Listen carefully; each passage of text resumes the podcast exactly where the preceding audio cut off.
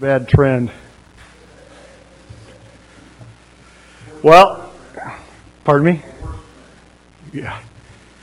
Well, we are still in Joshua chapter 2, and today I, I want to read the entire chapter again, so we're going to begin by doing that.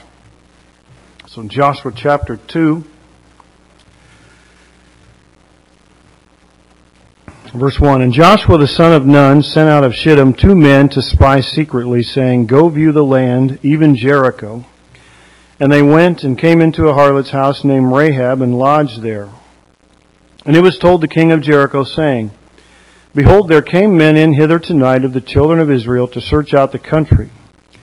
And the king of Jericho sent unto Rahab, saying, Bring forth the men that are come to thee, which are entered into thine house, for they be come to search out all the country.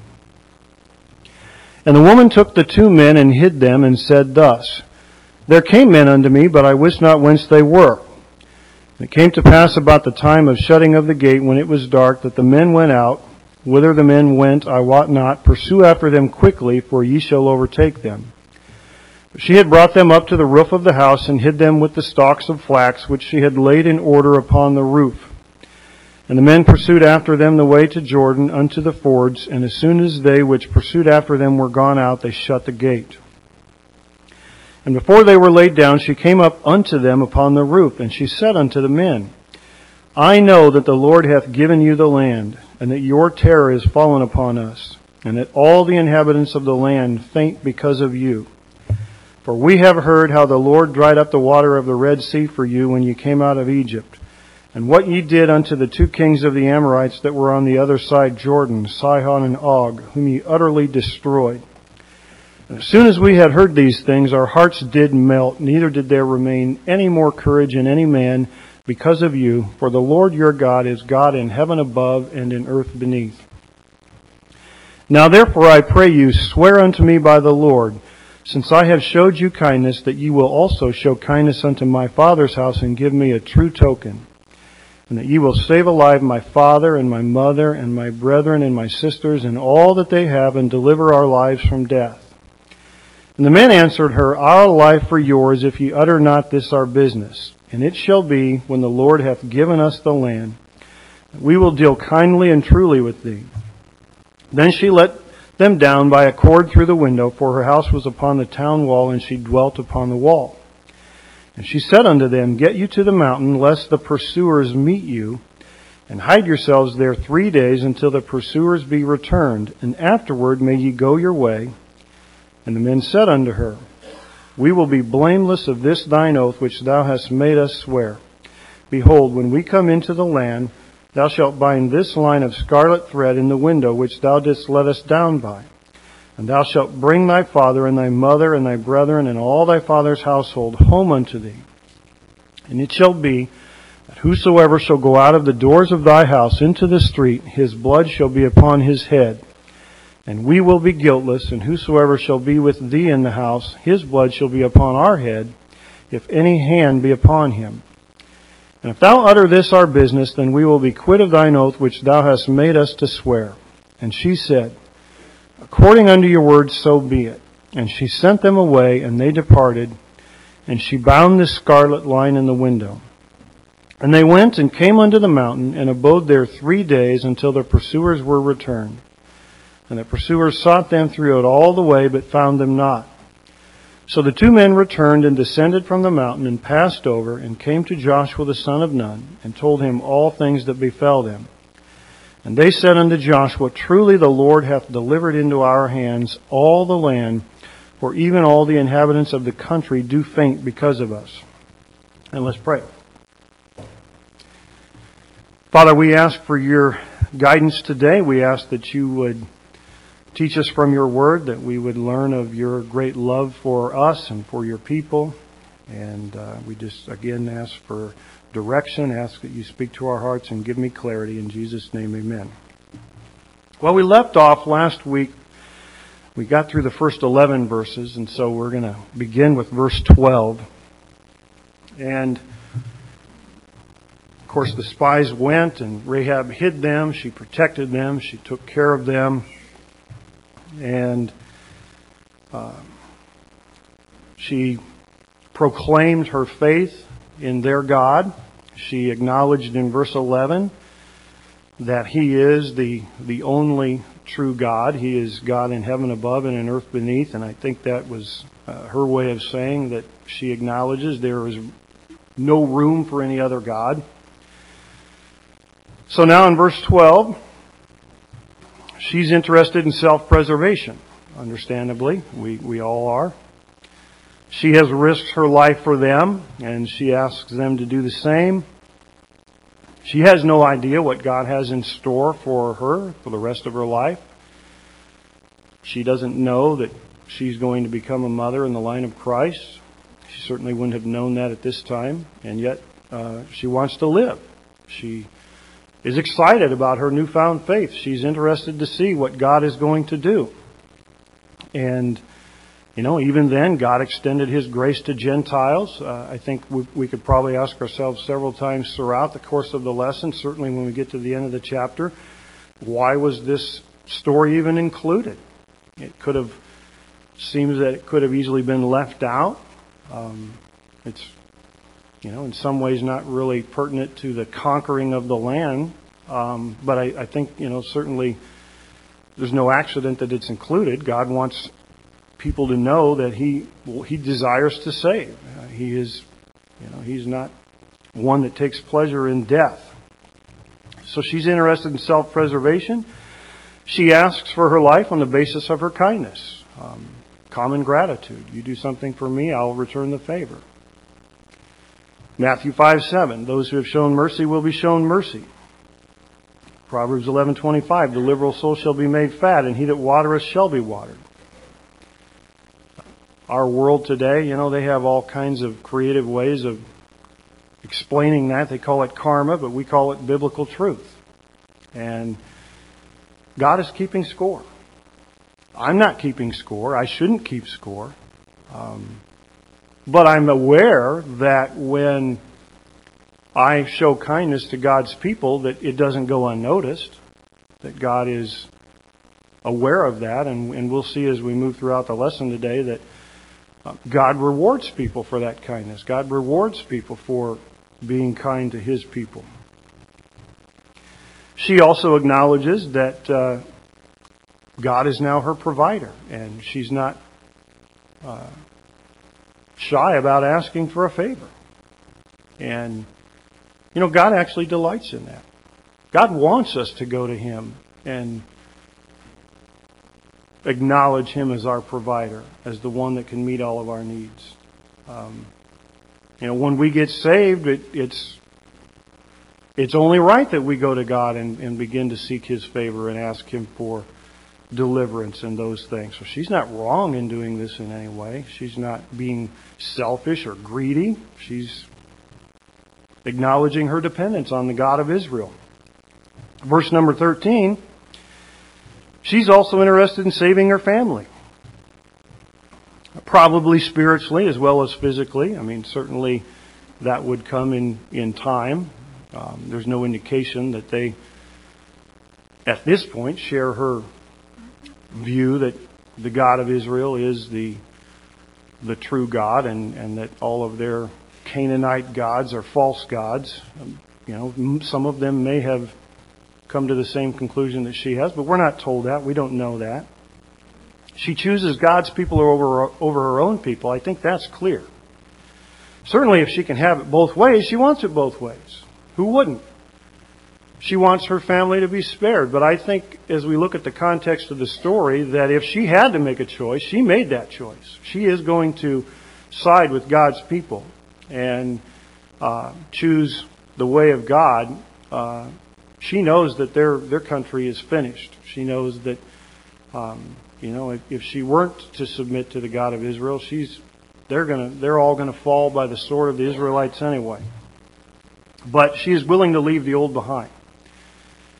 And you know that's a mark of a true believer. 2 Corinthians 5:17. All things have become new, old things are passed away. And you know we see evidences of those that can't leave the old behind. We see Lot's wife, her reluctance to leave Sodom and Gomorrah and her turning back to look would, would seem to be an indication of her unwillingness to depart from that old lifestyle. And, and that may be the only evidence we have in the Old Testament of Lot being saved. You know, at least he was obedient to that command of the Lord not to look back at those cities.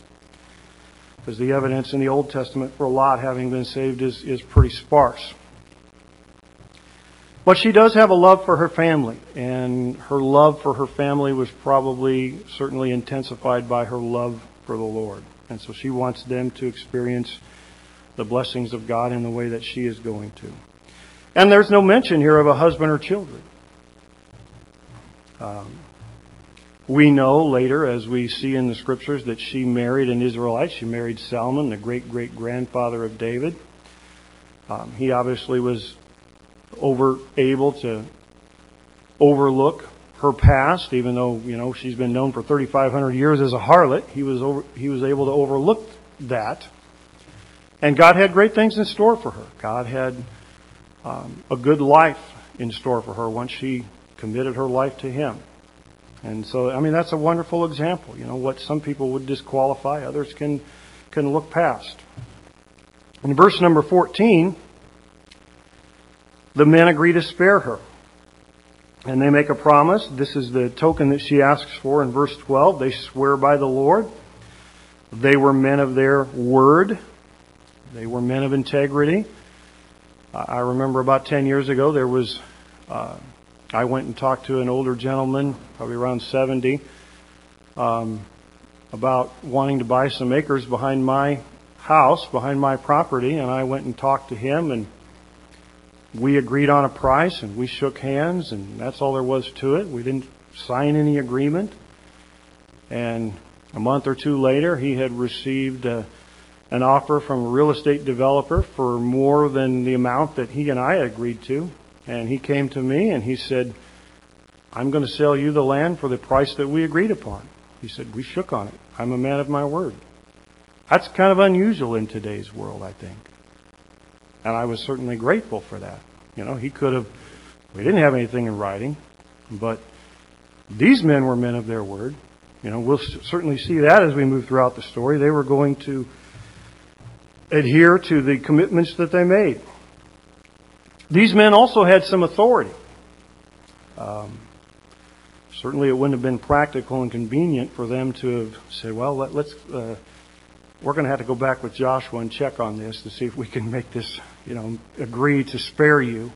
Uh, they didn't. They didn't have to go back. Uh, Joshua had, you know, kind of as we had as discussed last week, Joshua had chosen these men very carefully. They were men of faith. We see that here in verse 14.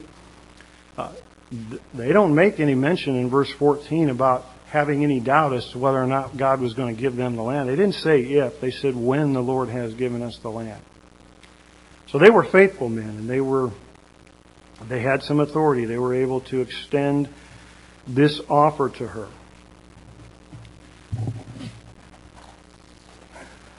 One of the things I want to explore, turn back to Deuteronomy chapter 7.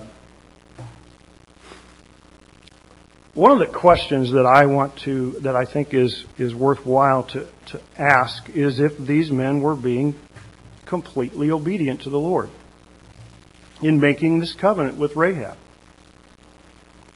Turn back to Deuteronomy chapter 7.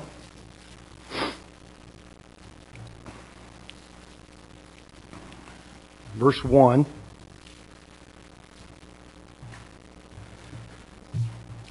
When the Lord thy God shall bring thee into the land whither thou goest to possess it, and hast cast out many nations before thee, the Hittites and the Girgashites and the Amorites and the Canaanites and the Perizzites and the Hivites and the Jebusites, seven nations greater and mightier than thou.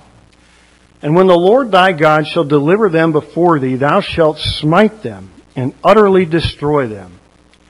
Thou shalt make no covenant with them, nor show mercy unto them.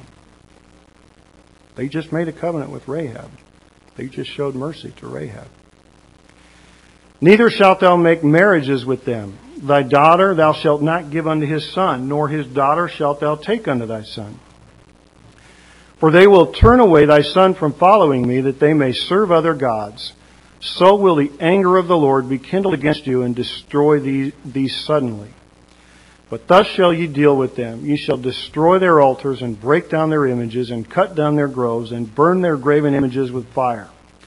For thou art a holy people unto the Lord thy God. The Lord thy God hath chosen thee to be a special people unto himself above all people that are upon the face of the earth. Verse 29.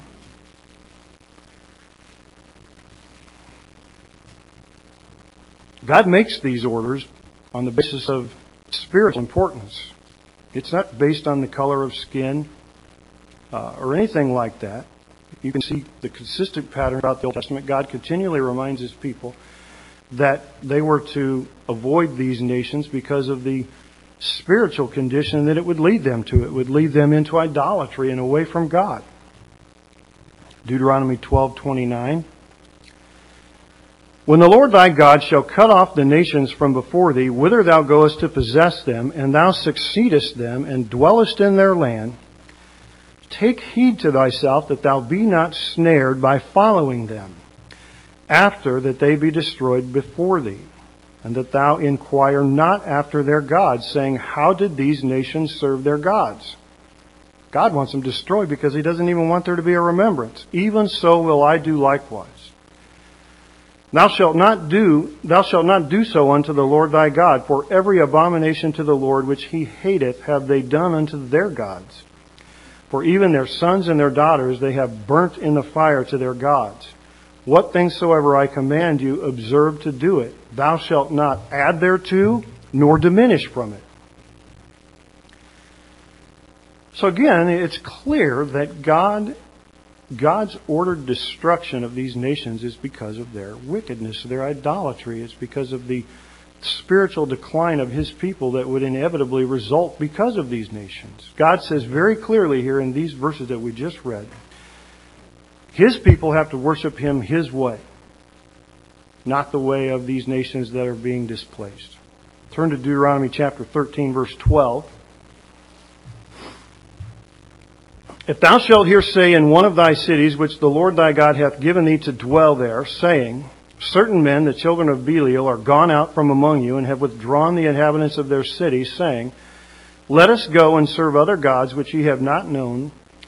Then shalt thou inquire and make search, and ask diligently, and behold, if it be truth, and the thing certain, that such abomination is wrought among you, thou shalt surely smite the inhabitants of that city with the edge of the sword destroying it utterly, and all that is therein, and the cattle thereof with the edge of the sword.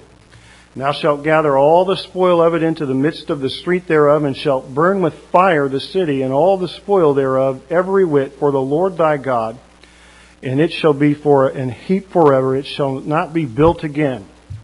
And there shall cleave naught of the cursed thing to thine hand, that the Lord may turn from the fierceness of his anger, and show thee mercy, and have compassion upon thee, and multiply thee as he hath sworn unto thy fathers, when thou shalt hearken to the voice of the Lord thy God, to keep all his commandments which I command thee this day, to do that which is right in the eyes of the Lord. And then turn to Deuteronomy chapter 20,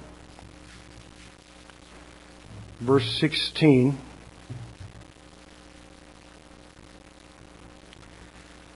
But of the cities of these people, which the Lord thy God doth give thee for an inheritance, thou shalt save alive nothing that breatheth. But thou shalt utterly destroy them, namely the Hittites and the Amorites, the Canaanites and the Perizzites, the Hivites and the Jebusites, as the Lord thy God hath commanded thee, that they teach you not to do after all their abominations which they have done unto their gods, so should ye sin against the Lord your God. So he says there in verse 16, nothing that breatheth. So why wasn't the covenant that the spies made with Rahab a violation of Deuteronomy chapter 7 and Deuteronomy chapter 20? They are sparing her and her family. The command is repeated in Joshua 6:17 with an exception for Rahab. Of course, that's after the fact. That's after Joshua has found out that they have made this covenant. But why why was it acceptable for them to have even made this agreement with her based on these scriptures? And we might, you know, we might be tempted to say, well, you know, common sense would seem to I mean, whenever I think that to myself, I immediately throw up caution. What's common sense to me isn't necessarily common sense to God. God's ways are not my ways. He doesn't think in the same way that I think. He demands total obedience. Uzzah probably thought it was common sense to touch the ark so it wouldn't fall off the cart. You know, a lot of things that we think are common sense.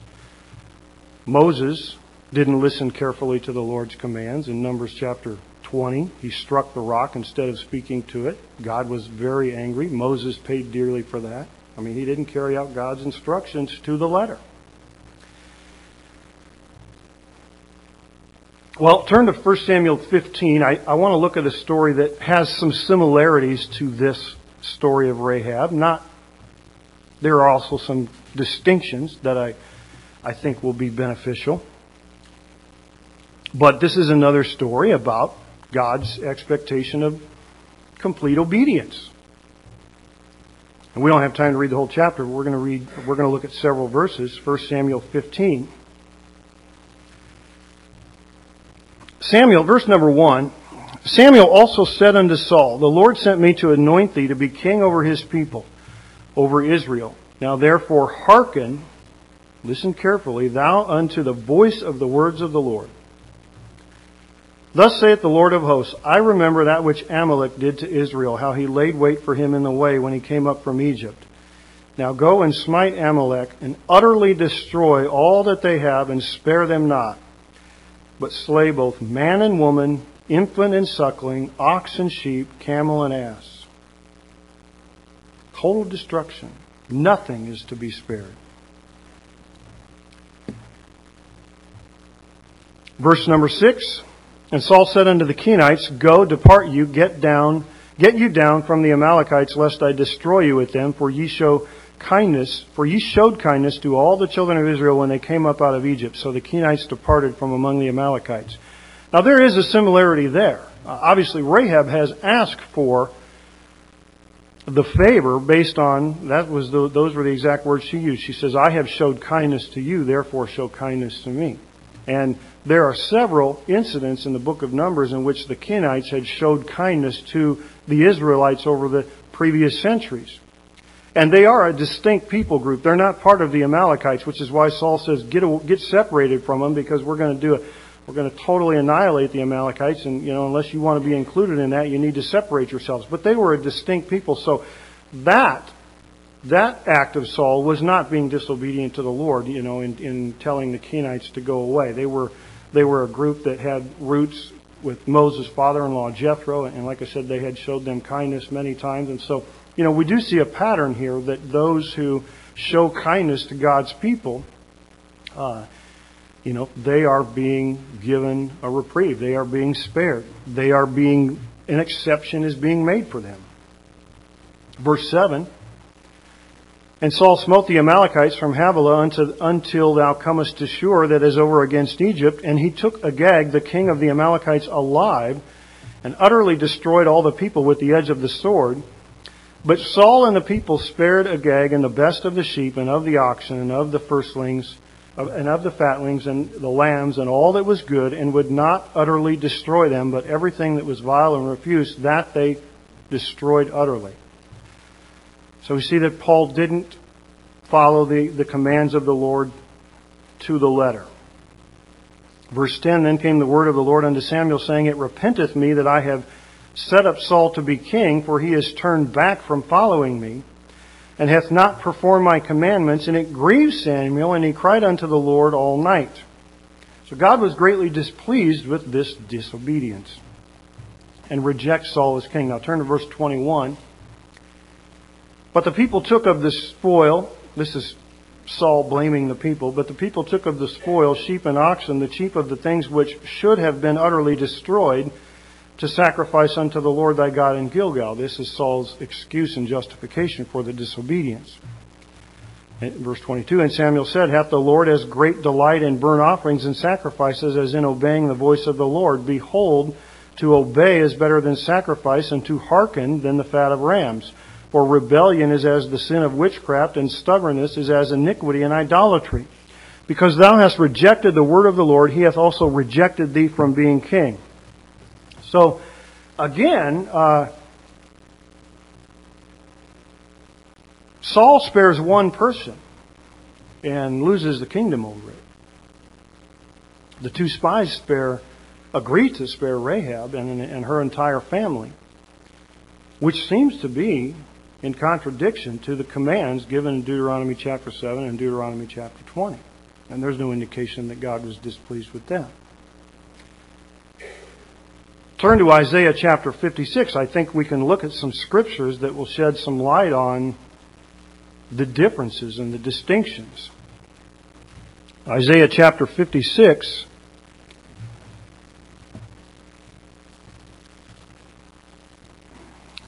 This is a passage in which God is giving great encouragement to those who were foreigners, those who were not born into the homeland of Israel.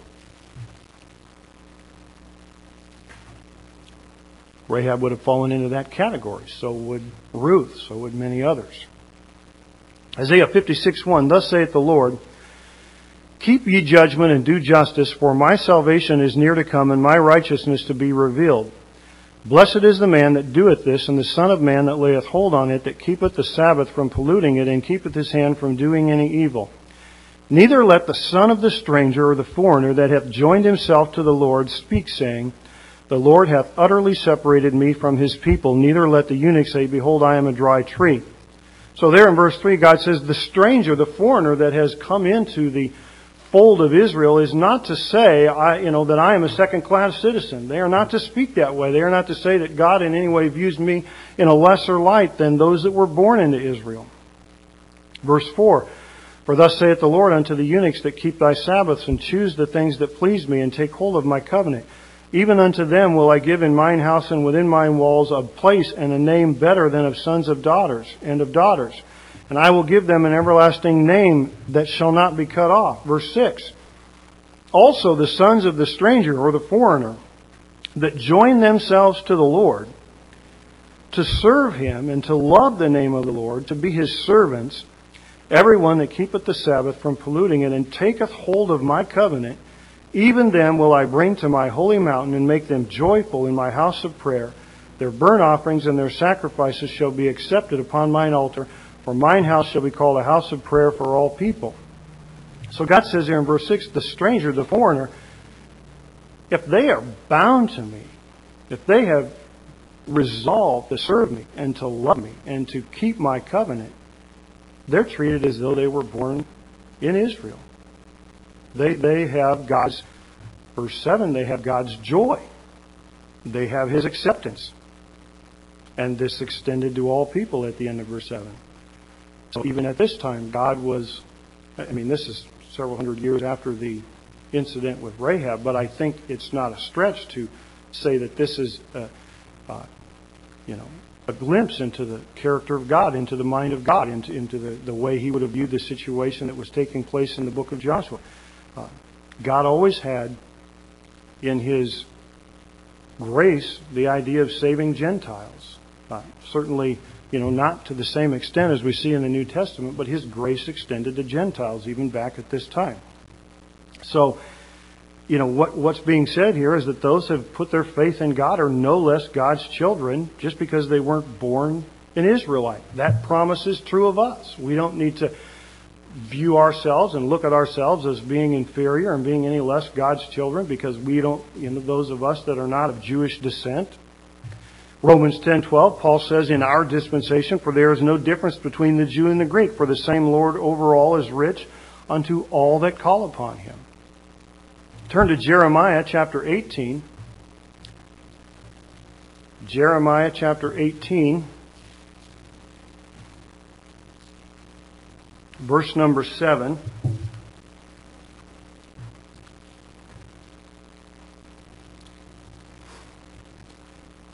At what instant I shall speak concerning a nation and concerning a kingdom to pluck up and to pull down and to destroy it. If that nation against whom I have pronounced turn from their evil, I will repent of the evil that I thought to do unto them.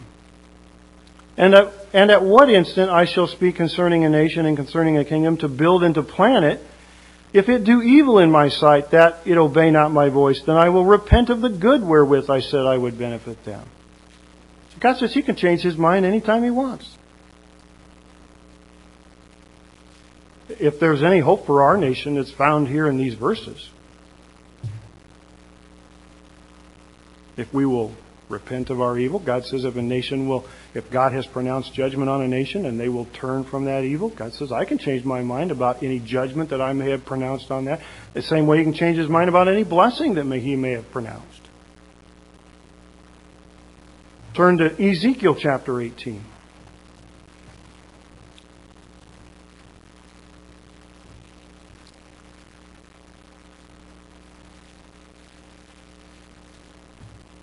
Ezekiel chapter 18, verse 21.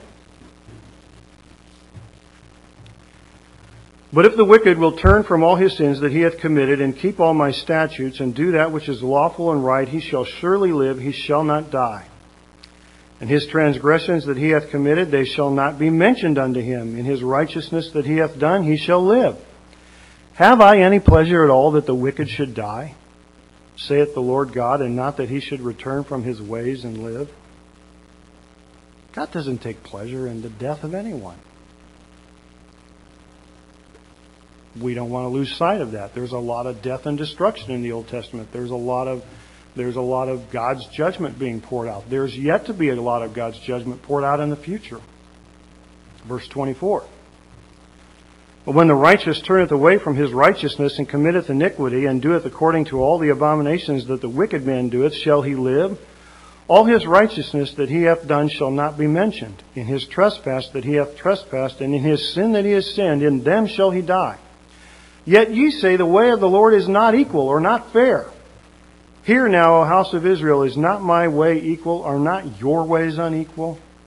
When a righteous man turneth away from his righteousness, and committeth iniquity, and dieth in them, for his iniquity that he hath done, shall he die. Again, when the wicked man turneth from his wickedness, that he hath committed, and doeth that which is lawful and right, he shall save his soul alive.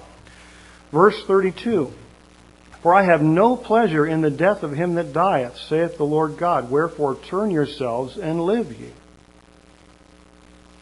So I don't think it's I don't think it's out of the character of God.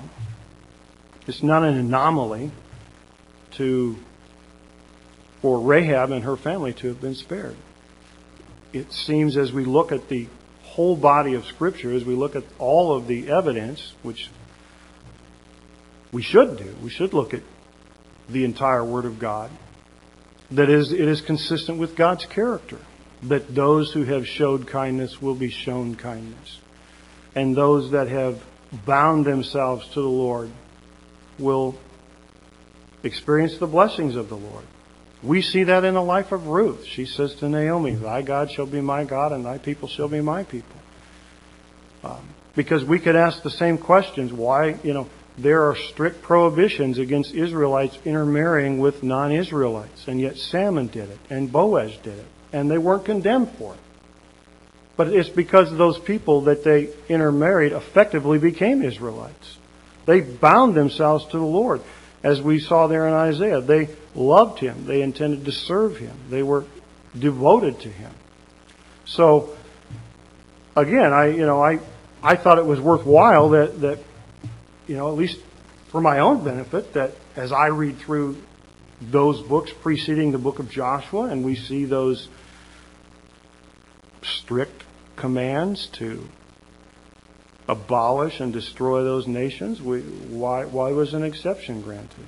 And again, it, it's, there's a consistency. Saul spared Agag. Agag, there's no, no evidence or indication whatsoever that he repented of anything. And he certainly didn't turn to the Lord. As a matter of fact, he tried to talk Samuel out of killing him. You know, if, you, if we would have followed the story there on through, Samuel went in and it says he hewed him to pieces because he was not supposed to have been spared. And, and Agag didn't try to plead for his life based on any turning or acknowledging of the one true God. So there, there is a consistency here. Romans 2 28 and 29. You don't need to turn there. I'll just read it to you. For he is not a Jew which is one outwardly, neither is that circumcision which is outward in the flesh. But he is a Jew which is one inwardly, and the circumcision is that of the heart, in the spirit, and not in the letter. So again, I think we have I think we have consistent evidence throughout the Word of God that God wants to save people. God is not God does you know as we as we read, God does not delight in the death of the wicked. God takes no pleasure in that.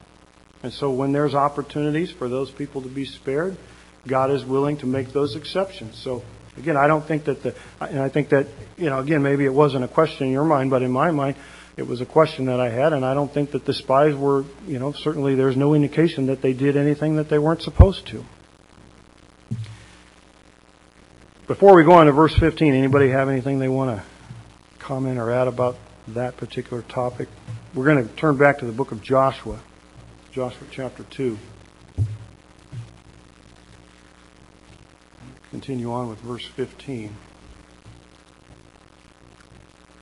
Well, verse 15, it says, Then she let them down by a cord through the window. For her house was upon the town wall, and she dwelt upon the wall. Now, down on the wall. And of course, in verse 5 and verse 7, we're told that the gates were shut, which was the reason that they had to be let down by the wall. And so, you know, she continues to um, risk her life for God's people. She carries this thing through. Verse 16, she gives them instructions. She knows the way of her countrymen. She knows the mountains are rugged. She knows that they provide many hiding places. We certainly see that later on in the life of David as he is running and hiding from Saul. He finds plenty of hiding places. Verse 17, and the men said unto her, We will be blameless of this thine oath which thou hast made us swear. Now, uh, they let her know, they let her know that their promises are conditional. There are, there are conditions to, these, to the, their promises. There are four conditions. And, you know, we shouldn't make foolish promises. We've got to be careful what we agree to. I, I heard just on the news this week that um, somebody bought a, somebody had noticed there was a ticket on StubHub for the World Series for a Boston Red Sox game for three dollars, and so they bought it and they got it for three dollars and the next closest, the next cheapest ticket in that section was $759. And so they figured somebody obviously made a big mistake. They didn't know where the decimal point was supposed to be. They probably meant to sell it for either 300 or $3,000, but the guy bought it for $3. He was pretty happy. It's a contract. They had to abide by it. They couldn't get out of it. Somebody else bought a safe on eBay for $123. And they got it home and opened it up, took it to a to uh, some guy that drilled it out, and there was $26,000 cash in it. And the guy that sold it wanted it back. And the guy used his own words against him. He said, Your ad on eBay says no refunds, no returns. I mean, that's. I mean, you gotta abide by your con. You gotta abide by your word. You know, you enter into an agreement. You gotta, you gotta keep your agreement. Darius was tricked into signing a law in which he had to throw Daniel into the lion's den. And he was, as the Bible says, sorely displeased with himself that he had signed that law. And of course, God spared him, but you know, we got to be careful about the agreements that we make. These men, they make the, they make the, this agreement with Rahab. They said there's four conditions. Number one, you must hang this scarlet thread the same one that was used to let them down the wall, so obviously more like a rope, not a thread. They said, you have to hang this particular thread in your window. And that was very important. Obviously, if they, you know, if they would have, uh, you know, that's what they would be looking for. It had, you know, they, they, they didn't want to make sure there was, they, they want to make sure there wasn't going to be any mistake about it. Even in Israel today, the law says all the houses have to look the same. They can't, you know, you can't have a blue house or a pink house or a red house. They all have to look the same. Even the roofs have to be the same. That's the law in Israel. They just want it to look that way. So they had to use that particular scarlet thread. Number two, the second condition, her family must be with her.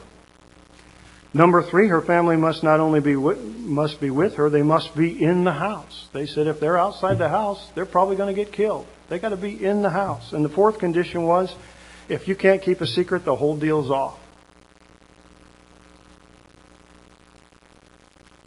And, you know, if she couldn't keep a secret, there would likely be, you know, she'd likely be killed for treason. And if she couldn't keep a secret, and if they showed up and there was ten houses with a scarlet thread hanging, well, then they wouldn't know which one, and, you know, then they would know that, again, that she blabbed, and so that's, that's the fourth condition. Now, verse 21, she agrees. She hangs the scarlet line. I don't think it is insignificant. I'm sure the, the color of it is mentioned for, uh, I, I think it is a, uh, symbol of God's deliverance, the same way the blood that was put on the doorposts when the Passover took place. I, I think that's significant. The color of this thread, it represents deliverance and salvation. Verse 22 says, And they went and came unto the mountain and abode there three days until the pursuers were returned, and the pursuers sought after them throughout the way, but found them not. They follow her instructions. I mean, they take her advice. It's good advice. They follow instructions. I'm sure there's probably some teachers in here that would think, wow, you know, if my kids, if my students would just follow instructions, life would be a lot easier, it'd be a lot simpler. They just follow instructions. They take her advice. It's good advice. She knew the way of her countrymen. And verse 23, they come and they give Joshua a full report. And then in verse 24, they said unto Joshua, Truly the Lord hath delivered our into our hands all the land, even for all for even all the inhabitants of the country do faint because of us. Now this is interesting. Sometimes our perspective makes all the difference. You think about what they encountered when they went across that Jordan River and went to the city of Jericho. Sometimes what we dwell on makes a, lot, a big difference in our attitude towards things. You know, they, they could have come back and they could have said, there's only one person over there that was friendly to us. The walls are really tall. The walls are really thick. People were pursuing us for, I mean, you know, there's just one thing after another that they could have said, the odds are stacked against us. They could have been like the 10 spies that came back 38 years earlier that just said, this is like Obamacare. It's just impossible. I mean, you know, they could have said something like that. But they didn't. I mean, their, look, what, look what their attitude is. God is going to give us the land. He has caused the, the people's hearts to faint and melt. I mean, they're, you know, and I know that's true in my life. Sometimes if, if I will just kind of take a step back and say, let's put things in the proper perspective. Don't dwell on the negative. Don't dwell on, you know, what might happen. I mean, you know, the older I get, I realize, you know, the, the old adage is true. 90% of what you worry about never happens. Probably more than that. I mean, it, it seems to be true. And this is also added insurance to, uh, assurance to Joshua. He had already been given God's promise of success in chapter 1. God had made that abundantly clear.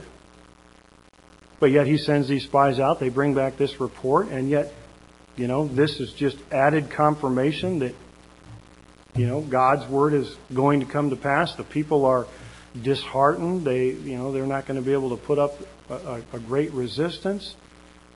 And, you know, we could ask ourselves the question, did Joshua need this added assurance? I don't know if he needed this added assurance, but it's certainly always nice. You know, when, when we sense that the Lord is calling us to do something, if we, if we can have confirmation of that and, and repetition of that, it's certainly encouraging to us. I, I always think of Gideon, you know. Gideon was, he knew he was walking on eggshells. He said to the Lord, I'm going to put this fleece out. Don't let your anger be hot against me. I'm, I'm having some doubt.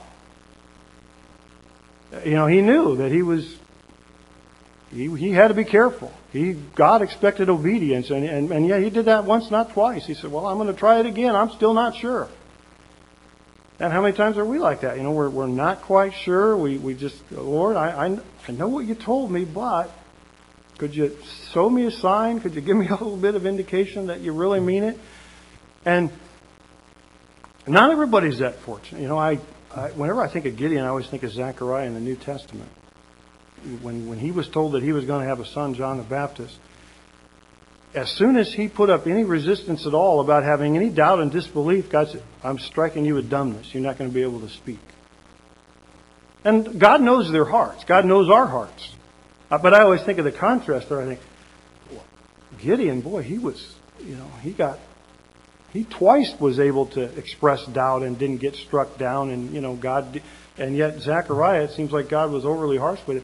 God knows God knows their hearts. That's all. I mean, that's I, all, I guess I, all I can say about that is that God knows our hearts, and and God knows that when we're when we're having doubt, whether or not that doubt is, you know, really what that's rooted in is that you know is that really a reluctance or a resistance to want to, to want to follow through on the Lord's commands, or is that just you know genuine uncertainty? Um, you know, again, we've got to be very careful. I mean, I I find my, myself sometimes being like Gideon. Okay, God, don't don't don't don't get so angry. But you know, that's how Gideon was. He was very very cautious. He knew that he was treading on, on dangerous ground in questioning questioning the Lord's commands. So again, I mean, we're we're we're done here with chapter two, but you know, again, I I think um, there's a lot of valuable reasons that chapter two, two was included. Um, you know, again, I, I, mean, in terms of the overall conquest, it seems that it could have, could have easily have been left out. But I think it's I think you know, certainly there's many reasons I'm sure I can't think of, but certainly some of the reasons that it's included is just to, to let us know about God's grace, that God wasn't just you know bent on the total annihilation and destruction of these people. I mean, he we, we should know that already. I mean, he had given them four, 400 years to repent. But you know, these types of stories are included, these types of incidents are included to, to show us that he wants to save, that he's very gracious, that he's very merciful. You know, as, as some of those other passages that were, he doesn't take delight in the death of the wicked. And I, this is a big obstacle to a lot of people in our world today. I've heard people say, well, the God of the Bible is so unloving and so harsh and so judging. Well, that, you know, he is very, he does judge sin. But there's a bigger problem if somebody is going to reject the Word of God because of incidents like this. You know, the, the judgment that took place at the flood was almost total annihilation of the people. And the judgment that's going to take place someday is going to be a very severe judgment. And so for somebody to reject the Word of God based on the wars that took place during the time of the Israelites, there's a much bigger issue at stake. They're going to be judged for their sin someday, and that's going to be, you know, that's eternal judgment. And so they, they've got to deal with that topic. We only have a minute or two. Anybody have anything they want to add or comment on? Anne.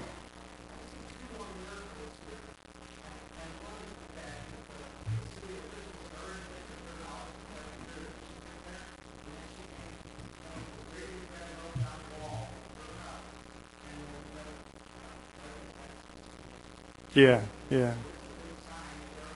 It's of the Lord.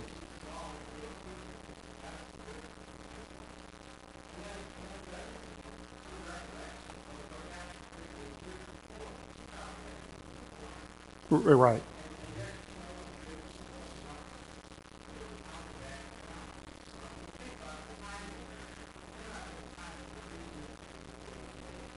Exactly.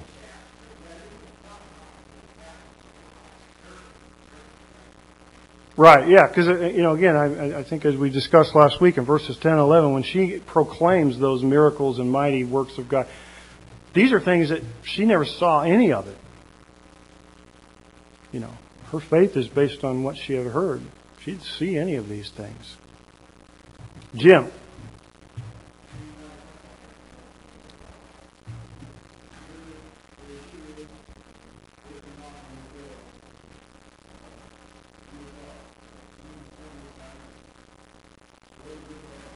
Yeah, His providence, His sovereignty.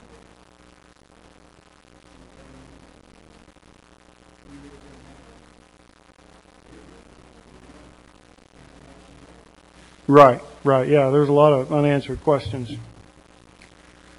All right, well, it's 10 till, so we'll stop there. You're dismissed.